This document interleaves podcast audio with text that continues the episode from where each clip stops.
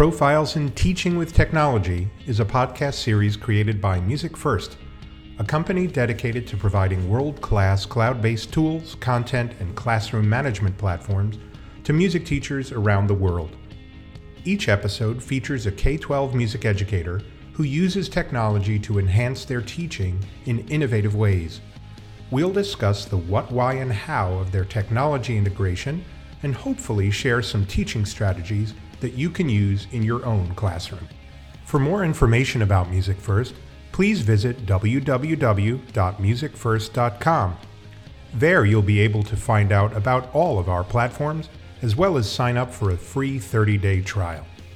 Patrick J. Burns has served as adjunct professor of music at Montclair State University since 1994, where he teaches courses in music theory, orchestration, and composition, and has also been the director of the New Jersey City University Symphony of Winds and Percussion since September 2011.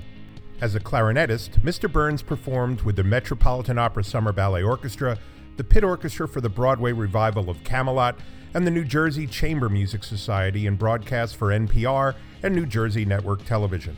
He also taught for 15 years in the Caldwell West Caldwell Public Schools.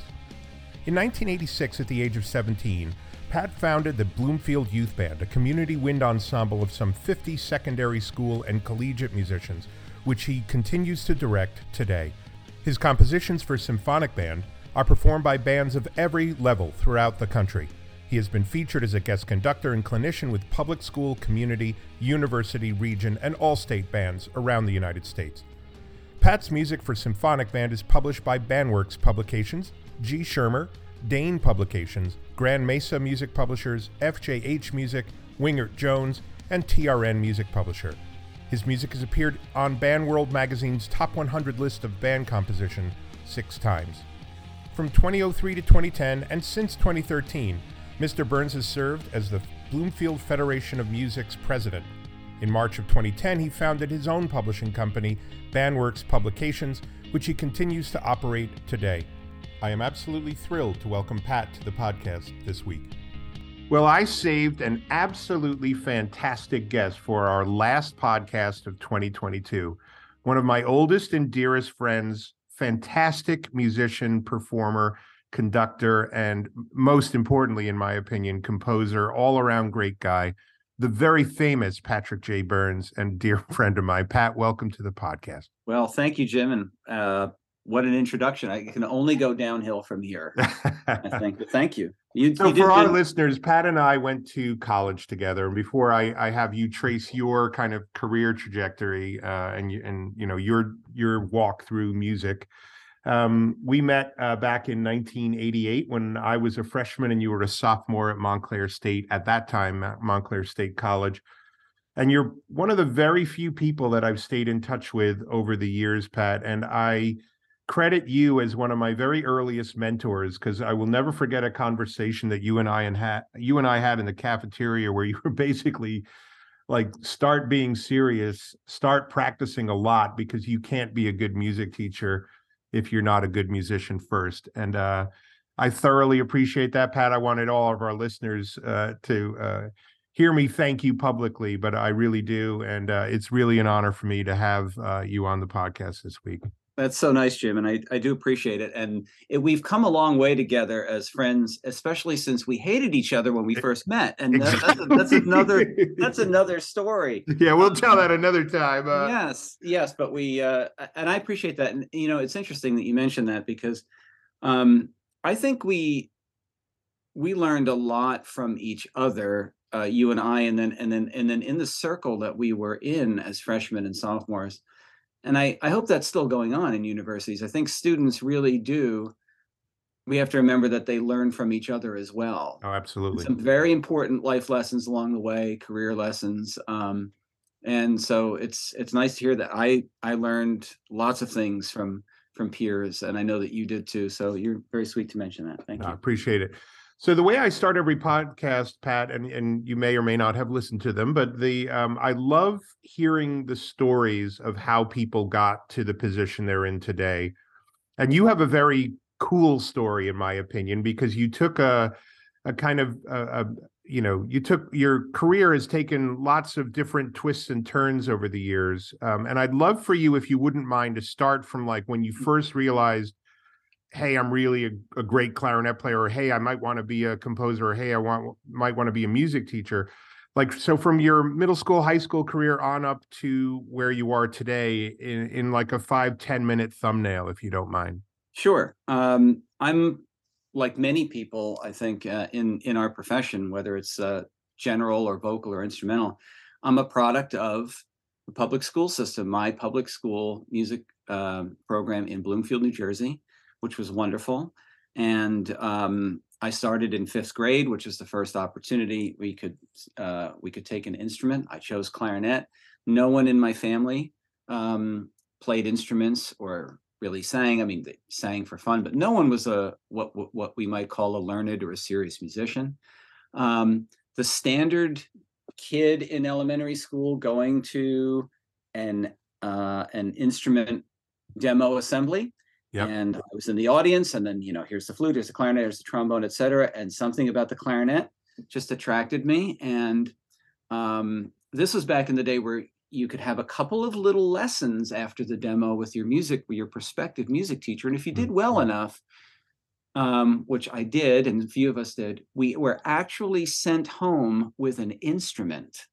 Believe wow. this or not, to see if you, I mean, when you could demonstrate that you could put it together, take it apart. So we had these little mini lessons um, how to you know put the reed on the mouthpiece, et cetera. And they actually let us take home a trial instrument. I'm sure that this is never done. I never would have done this when I taught right.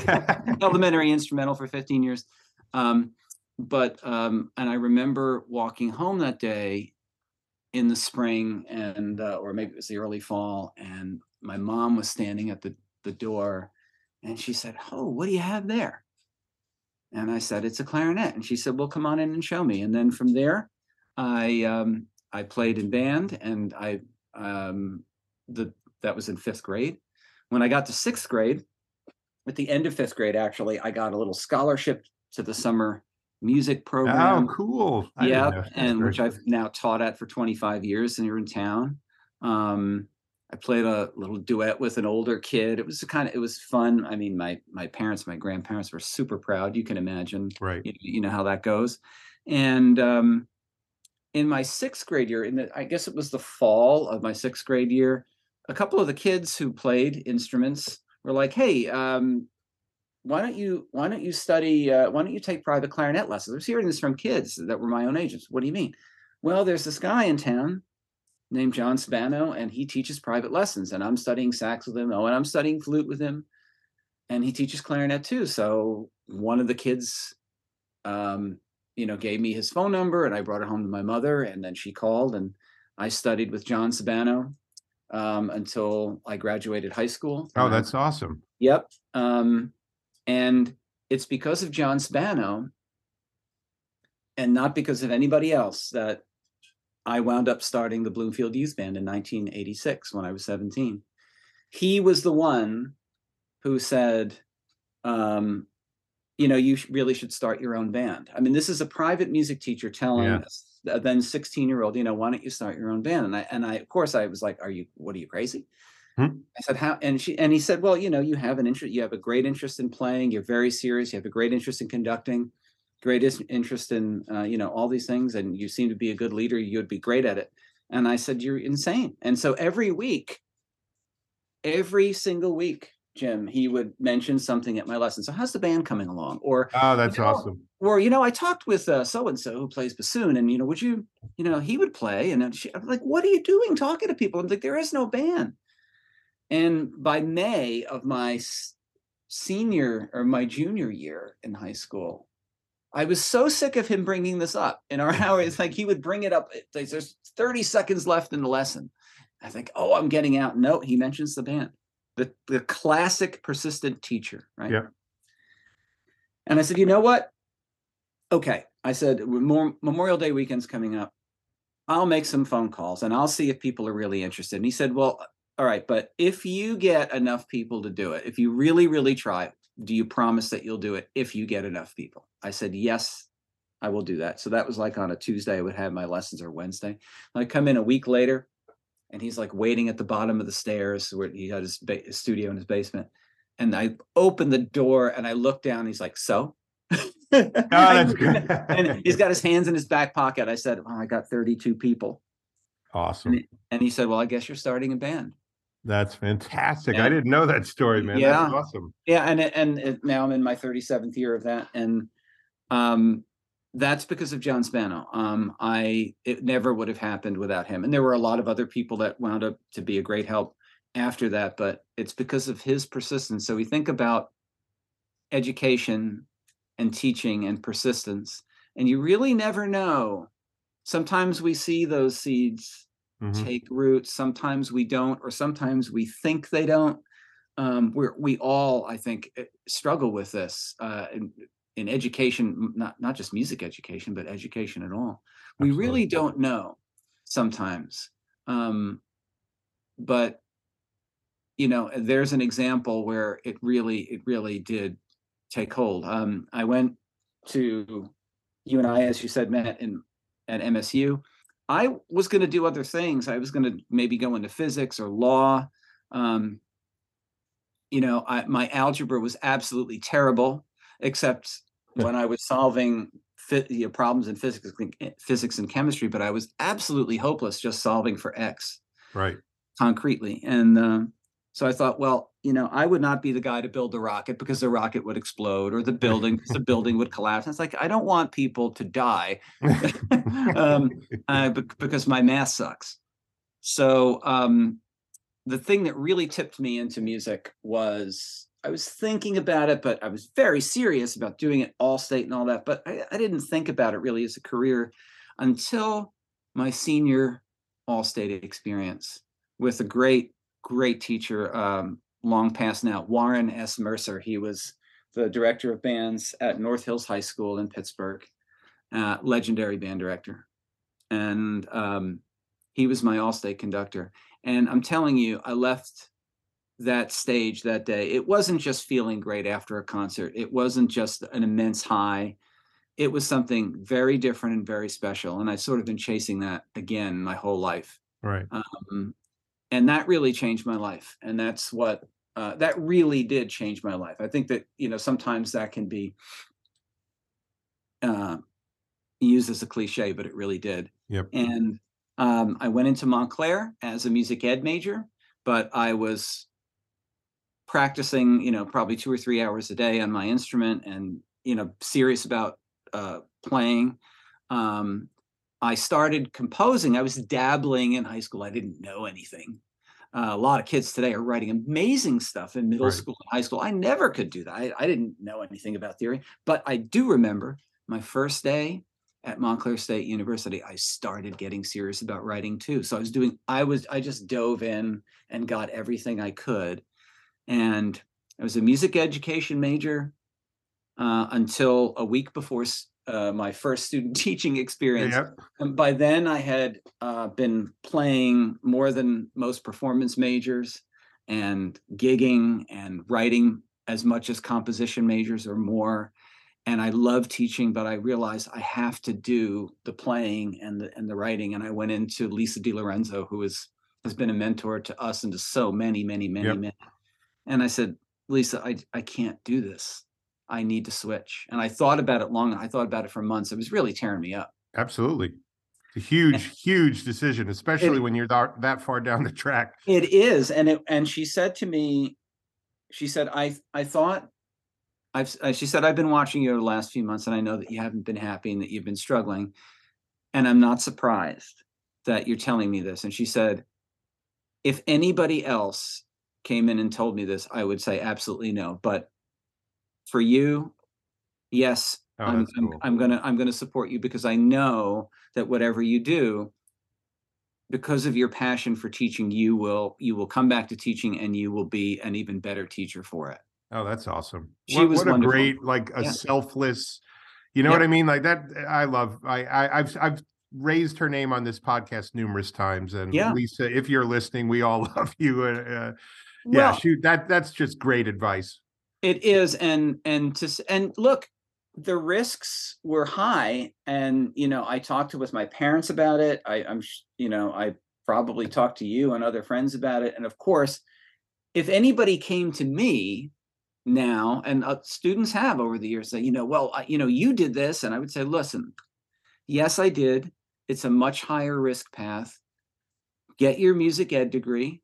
Do you like? Do you want to teach? Do you have? Yes, I do. I do. Okay, well then get your music ed degree, and then then get your master's in something else, or you know, keep practicing. Unless you really don't want to teach. If you realize realize, look, I don't want to teach. That's a different thing. Yeah. I love teaching. I always have. I have as much passion for it today as I did, you know, 30 years ago.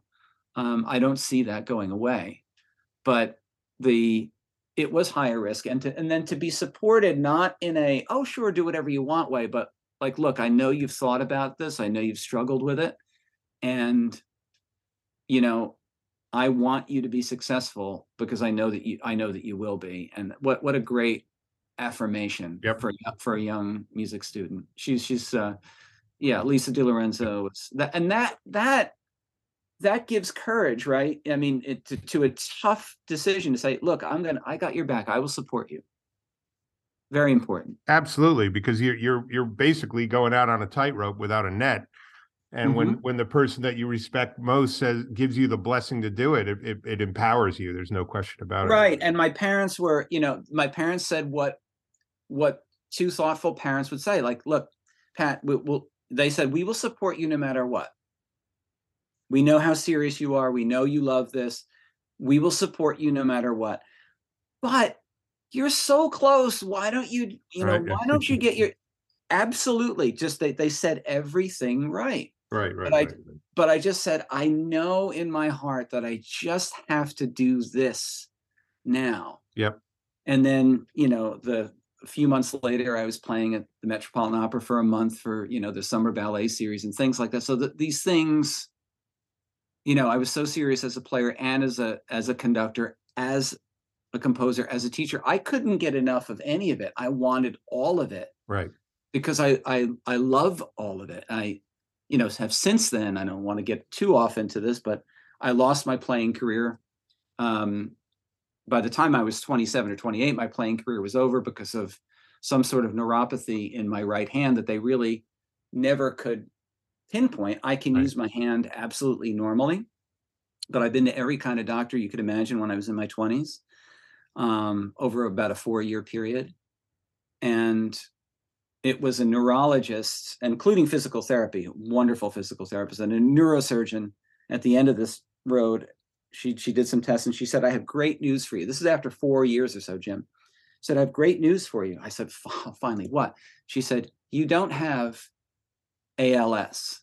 Oh, you don't have muscular dystrophy. You don't." And she, and I, I looked at her and I was terrified right, and, right. and, and, but really and i said oh, these were on the table and she said oh yes oh wow and she said now usually with somebody your age or even anybody older like a little thing like this usually is is localized she said but sometimes that little thing can be a harbinger of something much worse right. so we have to check it out but i'm telling you uh, with absolute certainty you don't have these things so now i didn't know whether to feel like I sort of felt like I won the lottery, but I didn't know whether to be terrified or relieved. Exactly. You know, and I was both. And and then I kind of got my thoughts together. I'm sure I, I was stammering. And I said, Well, what about my clarinet playing? And she said, Well, that's a little bit more difficult. Uh, she said, and she explained where the delay was in the forearm, where right. you know she could see the results she showed me. And she said, Now, as to what it is, based on your other test results, I really don't know. She said, and then she said, but if you want, um, I could uh, open you up and I could poke around in there and try to find something to fix. Oh boy. And I said, bye bye. Exactly. and I left there thinking about, wait a minute, you really are lucky. You really, Absolutely. You, and yeah, I, I tried to put it in perspective and then, um, I try I I just had to start letting go at that point. Right. And once I did, finally, and that's a whole story in, of, in and of itself. I saw a job in the paper for teaching music, woodwind specialist, three days a week, full benefits and tenure in the Caldwell system. Yep. That I, I mean, I um, and I knew half the people that taught in the system, including the, the supervisor. I I uh, applied, number of interviews. I got the position, and then they said, "We understand that you teach at MSU two days a week. What what two days do you teach there? We'll work our schedule around yours." Oh wow! I mean, that's awesome. but I had to let everything go, and then at the same time, I started being asked to write band music, and it wasn't like I I told people, "Hey, I've quit clarinet playing because I can't play anymore. Help me." It's right. just you know, I did let contractors know, thank you for keeping me on the on your list, but I can't do it anymore. Right. But um, and then in addition to Montclair, I've been at Montclair for about 30 years teaching theory and composition. Um, all that time, I, I uh, 1998 to 2013, I taught elementary instrumental in the Caldwell Public School System, which was was fabulous. It was fun. It was rewarding. I loved the kids and teachers, and uh, what great fun! Just an, a challenge.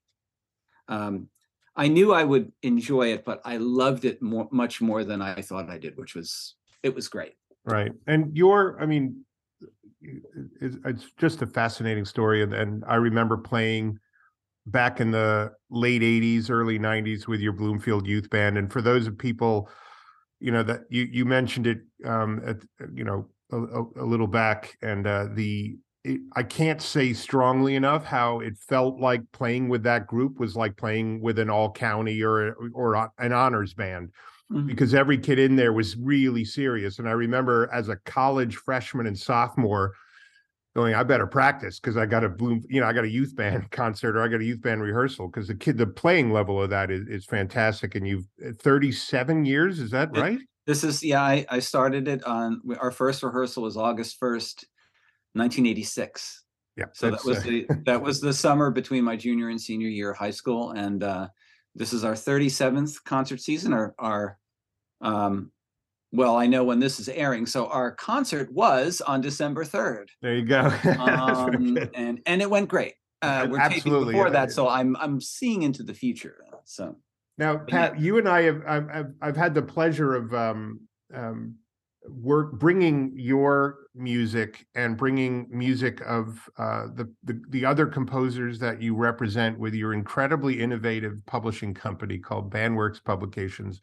I've written blog posts about it. I did an article for music first and i, I just think it's a fantastic organization and i'm in my head i'm thinking that that might have been part of the reason why you left the caldwell west caldwell public schools was because you know you're composing i know you do tons of um, commissions and and lots of uh, uh, you know guest conducting now that school you know now that everything's back open again mm-hmm. um, what what made you start but bandworks publications talk a little bit about it and um and you know what, yeah. what's the ethos behind it you know it's it's it's more a a hobby and a and a and a survey of um people's purchasing habits in a way. Hmm. Um, mm. um, a lot of people over the years have said, you know, you should start your own publishing company. And like they, you know, you should start your own band. And of course, my initial reaction to that as an adult was like when I was 16 years old, listening, or 15 or 16, listening to my clarinet teacher saying, you know, you're crazy. Why would I do this?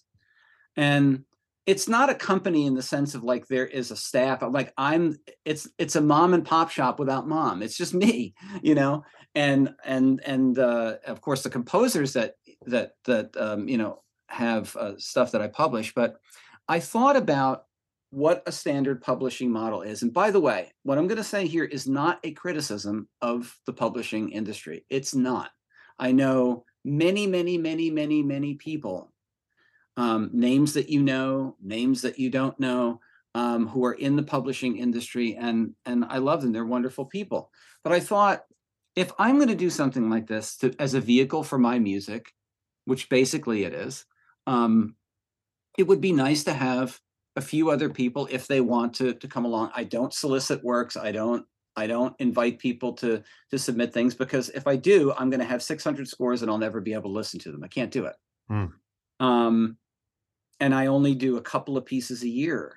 Um, but I thought we can offer composers um, the opportunity to have their work published and sold without my or the company actually owning anything. I do not own anyone's music hmm except mine. So if you buy something by Anthony O'Toole, Anthony O'Toole, uh, and who's an amazing writer. Yep. So absolutely. He, so he, you know, he licenses me, gives me permission to be the sole selling agent of certain pieces of his. Now he has pieces published with other um, uh, publishers, which is wonderful, and and everybody does, and that's great. And I, by the way, I do too. Right. Um, and so I will I will sell things. I will I will sell, and I can pay a higher royalty. And uh, royalty standard royalty that I pay is twenty two and a half percent. wow. The the industry is well, there has to be an incentive because I'm not a big company. I Right, mean, a right, right. company can move you know hundreds or thousands of units. I can't do that. I it's not a full time thing for me, and it can't be. Um, but hopefully, uh, there's a there's a certain quality and there's a certain um, um, what's the word uh, flexibility employment or not employment wise but publication wise that maybe other others don't have um, again i do i do not want to own anyone else's work so it's been it's been a sort of experiment can i have a small publishing company that's a vehicle for selling and, and promoting my own music and music of a few other people who might be interested in coming along and taking a chance on a, a super small pop shop right Right. um, yeah. But i'm not going to own anyone else's music but but yours uh, but but mine Right. um, and so if somebody says look you know uh, and i say it's a five year license if somebody's been with us for you know uh, for seven or eight years and says you know pat you know i'd like to um, maybe have have that back to um, uh, which happened recently um, I'd like if you wouldn't mind. eh, Is there a way that I can buy this back from you? I'm like, no, you. I won't let you buy it back. I will just say you can send it to somebody else because I don't own it. Right. Yep. Um, I think it's extremely important. Now, this is a personal statement um, for the artist to retain control of their work. I understand, and again, this is not a criticism of the publishing industry because publishers as companies, it's a different thing. It's just a different entity. But in my little corner of this, I mean, very little corner of this business, I can do it this way. Yep. To see what happens. And in its own way, it's it's been successful. It's it's it's a it's as small as small gets. But I like to think that it's it's um it's doing it's doing good things um you know on programs and for students and for educators and conductors and audience members and composers.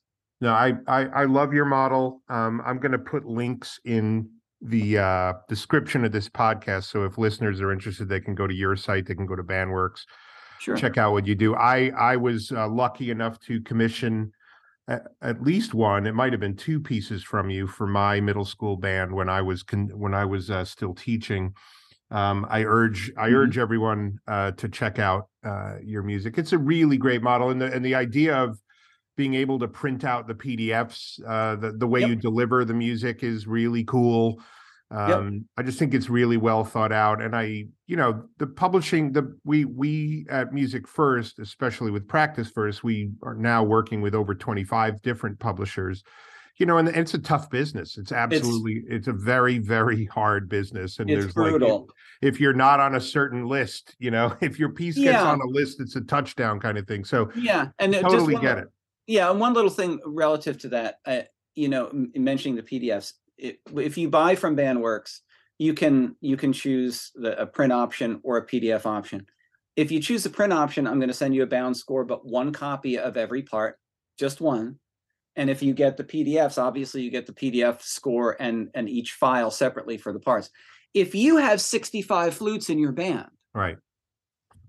Print out 65 parts. Yeah, that's I that's mean- the part that I think every band director needs to rewind and listen to that again. Yeah, I mean, I look, I'm a I'm a director too. I mean, I don't want to say, look, I I have um you know, I have a lot of of this particular instrument, but there's only two parts here. Do I have to all right, so now I have to order um eight more of these Yep. And then I have to no no no no no no no. And I'm not charging you more for that. Like if you're going to print out if you're printing out 65 flute parts, you don't God need a bill. you. You don't need you don't need a bill from me. You need compassion, right? So so God bless you that you have that many. Just you print that. Now that what I Right. what I ask Right. everybody, and I, you know, just if you buy it, you can print it for your band.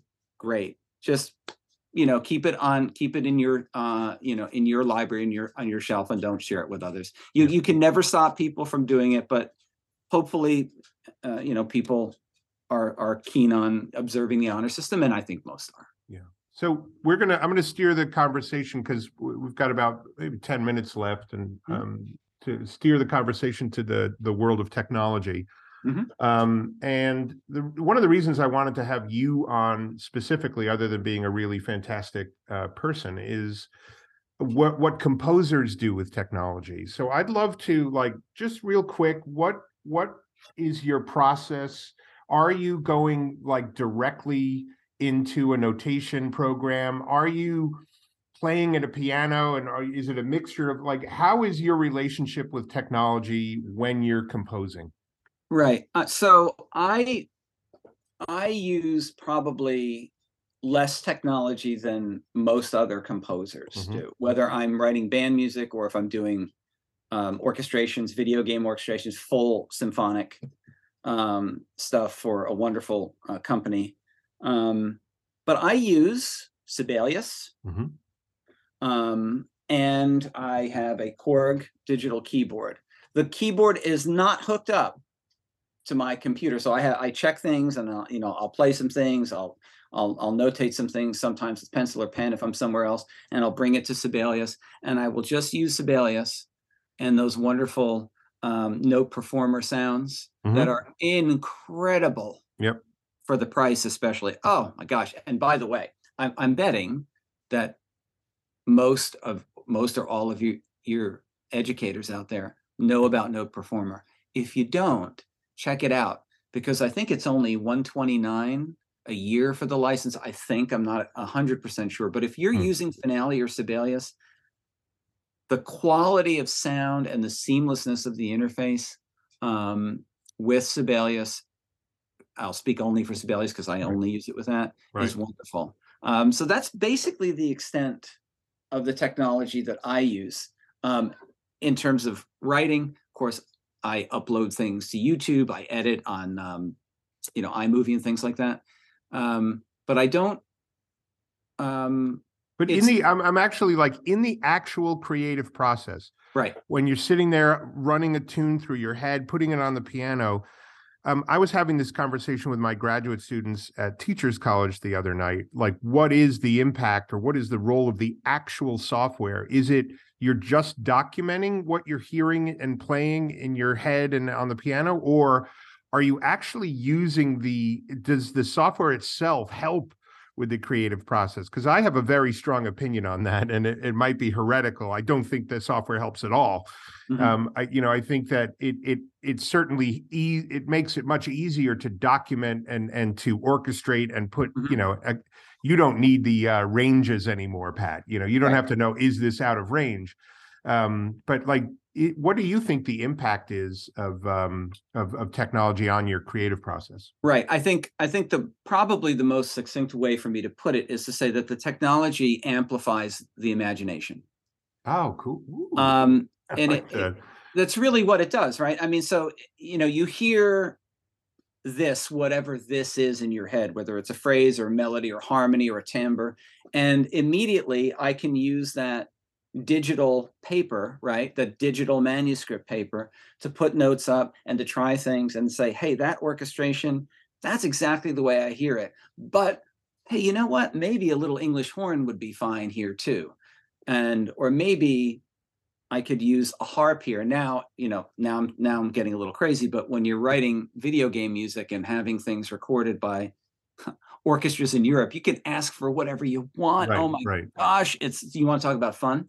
Um, but the technology is amplifies the imagination, but the imagination is, I guess, the highest technology, right? Yeah, no, Um, there's nothing more, nothing more technologically advanced than the than the human brain in my right opinion. and uh, but i think that you know the technology what whatever people use it for using and i'll just speak using sibelius using a notation program it it allows you to be more productive it allows you to move um, it allows you to get your ideas out faster it allows you to clean them up faster it allows you to realize what may not have been a good idea faster and to and to hit upon a good idea quicker so it it expedites the process um, and hopefully it it it elevates the quality uh, as well. Um, um, I find it indispensable. I mean, yeah. I started with pen and paper and pencil and paper, and I can still do it that way. And every now and then I do. But also using the technology to make something visually beautiful and able to be put on stands if we are doing concert music or music for recordings, uh, th- that is to be recorded in a session by musicians who are reading music.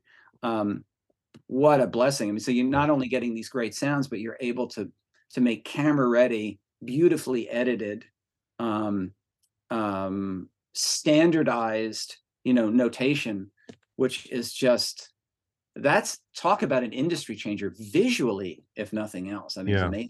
So I have a question for you because you've been teaching at Montclair State for 30 years. You've been About there 30, for yeah. probably yeah, been there probably longer if you add in your undergrad work. Yep. Um, I have had this argument with many, many people over the years, and I think you're going to agree with me, I hope. And that is that every music ed major that ever walks at, across a stage at the end of four years and gets a diploma should be required at some point during their music education coursework to compose, period, full stop. Because in my opinion um, one of the reasons that it's not taught more in schools in or, or, certainly not seen as a niche or something quote unquote you know extracurricular or something that only a, a, a relatively small group of kids do I, am not talking about like you know daw like GarageBand soundtrap type compositions i'm right. talking about you know um, composing in in notation software um, i i mean there's a there's that's a whole lot to unpack there. I think that composing in a DAW is just as relevant and just as cool. But mm-hmm. um, you know, with with I've always seen that the universities think that yes, students need to be able to know how to use a notation program because it's it's the equivalent of a musical typewriter, if you will. It's like being an right. English major without having a word processor. But the the notion of like requiring it and when i was the president of atmi i tried to make it my platform that i was going to get nasm uh, the national association of schools of music to require it as a and and they just roundly rejected me and and i they say well it's part of the theory you know that theory teachers right. are supposed to have kids do that i just wanted to know what your take is on that am i crazy or, or do you agree with me uh you are crazy, but for different reasons. All right, yeah, uh, that go back to you know decades. Which yes, you know yes. we're not going to get personal in this. So no, I see your point, but I also see the other point. I would make this analogy. Um, imagine that um, uh, a you can take, let's say, somebody who has taught English literature for 20 years at a high school or at a university and is just brilliant, wonderful teacher, um, encyclopedic knowledge of literature and style and culture and you know, et cetera. That amazing teacher that is so well read and so uh, understand uh, with such a such a breadth of understanding may not be able to write right. a creative yep. paragraph at all. Um, so is it a valuable thing? Yes, and I certainly see your point. Like, if well, I'm not saying that they should be comp, you know, comp- composition no, majors, you. but at least just you. try it. well, yeah, what I think you're getting at, though, and what I think you're getting at is a manipulation of the language. Okay, mm. so, um, in other words, I I don't think that any I don't think that a music education major necessarily needs to be able to compose anything. Um, what I do think is extremely important, in fact, I had I have this conversation with my theory classes, is that you're able to understand and explain and deconstruct and reconstruct and analyze the music in front of you. Mm. And so you might never write a choral piece, but can you analyze this piece? You might never write a sonata, excuse me, but can you analyze this? Can you discuss it from multiple angles? And if you can, if you can, in other words, if you can manipulate the language that way, Mm. even even a step removed, that's more valuable. Now, what you're talking about, hey, it's great if you can get in the weeds here and actually manipulate the language. What chord am I going to use here? Can I do a melody here? Can I do this? I would love to be able to do that more in my teaching um, at MSU. And this is not a fault of the program per se, but we only have two days a week of theory. Yep, that's is- exactly the exactly the argument that I got, It- and yeah, and I valid. Yep, it is. I will. I will say to try to keep up with the curriculum, which is four semesters, hmm and there's there's additional semesters for certain major, uh, you know, certain concentrations. Yep. But we the, the core is four semesters. There's just no way, Yeah. um, and it's an it's a, it would be great to do. Um, what I think it should be is encouraged. Um, Okay, I like know, that. I like that. play look play with this is what composers do i mean composers play we play with notes. I mean maybe we're paid to play or we just say hey I, you know so i have an idea i want to play around. And you can tell you know a lot of times when when composers are writing a song like oh that person's having a great time just playing around with that idea and that Yep. you know encouraging people to say look i you may not consider yourself a composer but you know get behind that piano or get out your guitar if you're or your instrument and just even if you just improvise. Um you know it's that um we'll talk about vintage carpenters you know Yeah. the carpenters song Yeah, um sing a song don't don't worry that it's not good enough for anyone else to hear just sing sing a right. song Oh, I and love that- it. you know uh and by the way richard carpenter does not answer his emails not happy about that but that's another story Oh dear. Well, my dear friend Pat, I have time for one more question, and it's the question that I ask of every guest, and that is the magic wand. So, Hmm. um, if you could wave a magic wand and have music technology do something that it can't do now, what would it be? Wow. I I read that in your in your list and of questions and I thought about this a lot. I'm not sure that I have a good answer. All right. What I but what I what I do wish is that I would like to see more students, more uh, especially more music students, uh, music ed students, being feeling free enough to try things that they think that they're not good at. Technology can help with that. hmm Um, you know, a, a piano or a guitar or your instrument or your voice can help with that too. But technology can really help with that. Technology can, as I said earlier, I think amplify the imagination. A lot of students will tell themselves, "Oh, I, I can't, I can't possibly compose." Well, have you ever tried? Well, no, but because I know I can't.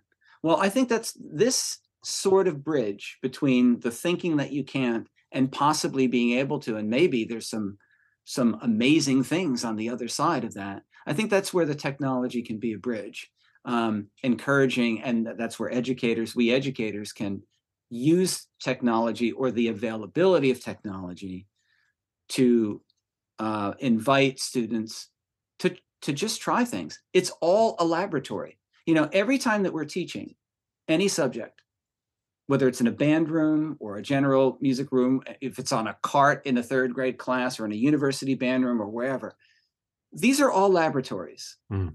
We are we are engaged in serious thought and artistic thought and, and expression and encouragement, but they're all laboratories.